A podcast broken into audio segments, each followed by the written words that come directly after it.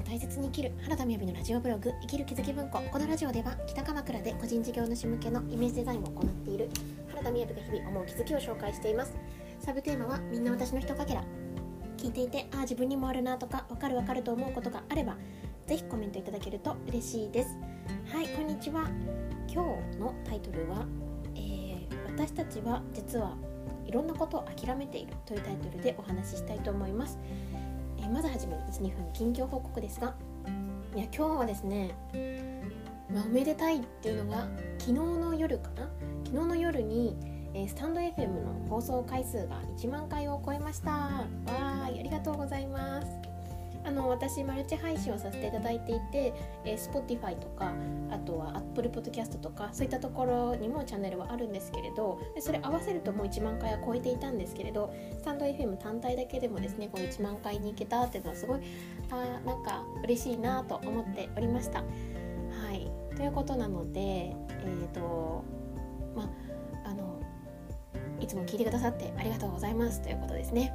はいでえーと、あと近況報告としましては？そうですね。なんか雨が続いていてまさか梅雨じゃないよねって思っていたら実は梅雨入りっぽい感じなんですね。あのニュースを見てびっくりしました。え観測史上？2番目？に早いというような感じでえー、もう5月はちゃったの？っていうくらいなんですけれどでもですね私毎朝散歩をしているんですけれどそこの小道にアジサイがたくさん咲いていてもうですねあたくさんなってい生えていてアジサイの花がもう結構咲いているんですよね。まあ、すごい美しい景色の場所なので鎌倉ってアジサイとかが、まあ、だから6月が来るのも楽しみなんですけれど、まあ、今年は早いなっていうふうに思っております。はい、ということでえ今日はもう木曜日ですね。早い。今週は驚くスピードで進んでおりますね。なんかですね今週ちょっと外出が多かったりすることもあるのかうんなかなかハードだなと思っておりますがやれるようなところで進んでいこうと思っております。で今日のタイトルですね。今日は私たちはいろんなものを諦めているという話をしたいなと思います。でこれはどんな話かというとですね、まあ、今の私思考の学校というところで認定講師上級講師の活動もしておるんですけれどもそこでですね3ヶ月実践講座というのをあのやっているんですよ。で私自身が、まあ、思考の学びを今しているところから先日皆様にお伝えさせていただいたおさらい会月に1回のおさらい会にご参加いただいた方にもお伝えさせていただいていたあの思考を見た思考過去潜在意識を見ていただいた上で自分が潜在意識といいコンタクト取れてるよっていう目安になるラッキーアイテムの話をしていたんですね。めちゃめちゃ簡単に言うとそのなんか自分が決めたラッキーアイテムを目にしたらあ私って今潜在意識といい感じなんだなっていうことが分かるっていうような感じなんですよ。まあ、それって私もこの話聞くまで聞く前に昔から思っているものとかあるんですよね。この数字見る時って私多分なんか自分に自信持っていいよとか大丈夫だよって言ってもらってるような感じだなってないですかね？で、まあ、もうそれはあったんですけれど、まあ、今回は私の場合はその自分が習っているのは4月だったので4月からそのアイテムっていうのを決めていたんですよ。であの何何を話したいかっていうところを簡単的にお伝えしますと私その中のリストで1個だけ見えなかった目にできないなって思ったことがあったんですね。で全然文脈なくパッと思ったもので「白い蝶々」って書いたんですよ。でこの白い蝶々があのー、全然目にできなかったんですね。1ヶ月ぐらいやっていて。でねあの上級こう上級っていうか講師をしながらそのことをお伝えしていて私これ全然見えないんだよなってお伝えするのはどうなのかなって思っていたんですけれど、まあ、先日配信させていただいたんですが私のアイテムってこれなんですって話をしたら奄美大島に住んでいるあの受講生の方があのその後ドライブに行ったらこんなに蝶々がいましたよって写真を送ってくれたんですよ。でこれ本当大きいと思ったのが実はですねそれを知ったのが一昨日ですね。ん？かな？うん？もうちょっと前かな。そうそうそう先週末なんですがそれからですね昨日そして今日と家のそばで白い蝶がいるんですよ。すごくないですか？私だけ？だってこの1ヶ月いやなんなら1ヶ月半全然出会えなかったのにこのまずですね動画で送ってくれたのであ白い蝶々って今いるんだなって思ってまあ、モンシロチョウかなと思うんですけど。でそうそう思ったら今日あのあ昨日か。昨日雨の中でもこうバタバタ飛んでいて「ああ蝶々だ!」って言って撮影してたんですね。で今日朝になったら家のそばに蝶々がいてそして午後なんてもう打ち合わせしながらめっちゃ窓の外に蝶々がいるんですよね。そしてあのその受講生の方も今日はなんか50匹ぐらいこうバーって目にしましたって話を聞いて すごいなって思ったんですよ。で、ね、これは私なりになんでかなって思ったんですよね。それはそう考えてみるとやっぱりすごい決めつけてることって多いなと思うんですよね。これは無理だって諦めてる。で実は他の2つっていうのは何かというと7セブンラッキーセブンの7と,、えーと、虹色を置いてみてたんですね。で虹は結構目にしたりとか、まあ、あの虹っていう絵文字もありますから、まあ、そういうものとかねいろんな形で見てたりとか7はなんかナンバーとかで見ていたりあの時間とかで見ていたんですけれど多分私のどこかで蝶々を見るなんて白い蝶々無理だよねって思ってた気持ちがあったと思うんですよね。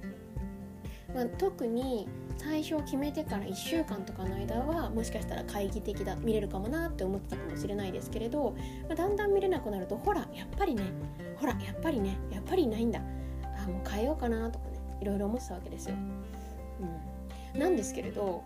もうこの彼女がね送ってくださったじゃないですか。で送ったことで私もとりあえず島は違うけれどいるんだなって思って。でいると思ったらこんなになんか溢れるような感じになってきてうん。私たちだから諦めてることって案外多いかもしれないですよね。であ本当にできるのかもなって思ったらそれってこうどんどん現実になっていくんじゃないのかなっていうことを思いました。なんか余談なんですけれど昨日ですねあの私が関わらせていただいているあるあの会でですねあのやったワークがありました。でそのワーク自体は私実は1年前もやったことがあってで何かというと死ぬところ自分が死ぬっていうところから考えるっていうことなんですよ、えー、もうちょっと言うとどういうことかっていうと、えー、死ぬ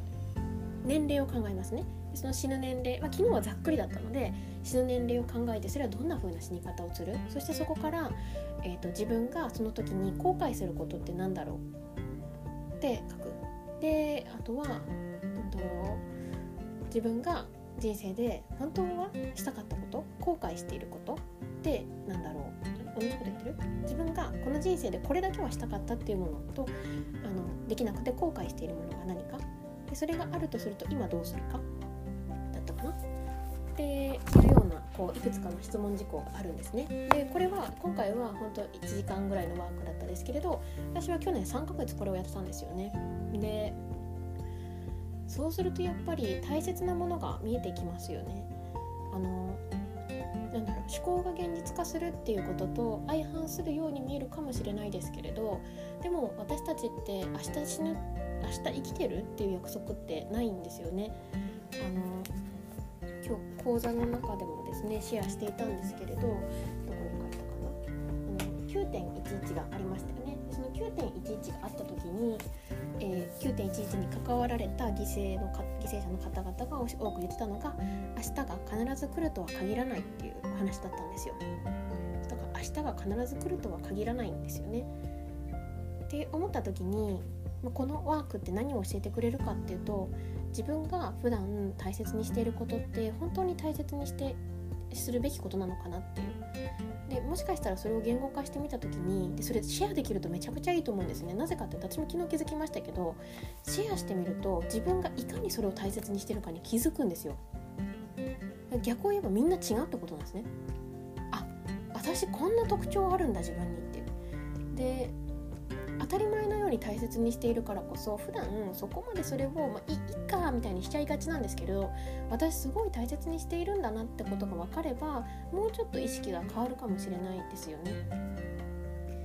なのであのなんかこのねこういうふうに考えるワークネガティブに思われるかも多分いらっしゃるかもしれないですけどでも私あのこの前見た文章でいいなと思った言葉がありましてそれはあのおばあちゃんと孫の話なんですけれど孫がですねあの死ぬっていうのが分かるようになった死ぬっていうものは何かっていうのが分かるようになった時におばあちゃんが死んでしまうっていうのがとても悲しいっていう話をしたんですよね。でそれに対しておばあちゃん何て返したかっていうともうこれから100年も、まあ、もしかしたら厳密に言ったら150年とか150年後すれば今生きてる人なんてみんな死んじゃ死んじゃうわけですよねだからあ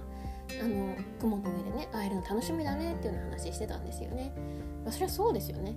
どんなこいろんなことがあっても150年後にはみんな死んでいるわけなのでなんかそう考えると今自分が選択しているものこれってなんなんかこれでいいのかなとかもしかしたらうんなんか勇気を持って自分に今から何かを与えてみようってなるかもしれないですし逆に何か続けてしまってることああもうこれやめようって思うかもしれないですよね。そんなことをですねちょっと思ってなんかこうこういうことを同年代の方々と考えられてもまあ同年代じゃなくてもいいんですけど興味のある方々と考えられてもいいかななんていうことを思っておりました。はい。では今日も聞いていただいてありがとうございます。で今日はですね私たちって実はいろんなことを諦めているというタイトルでタイトルでお話しさせていただきました。それではバイバーイ。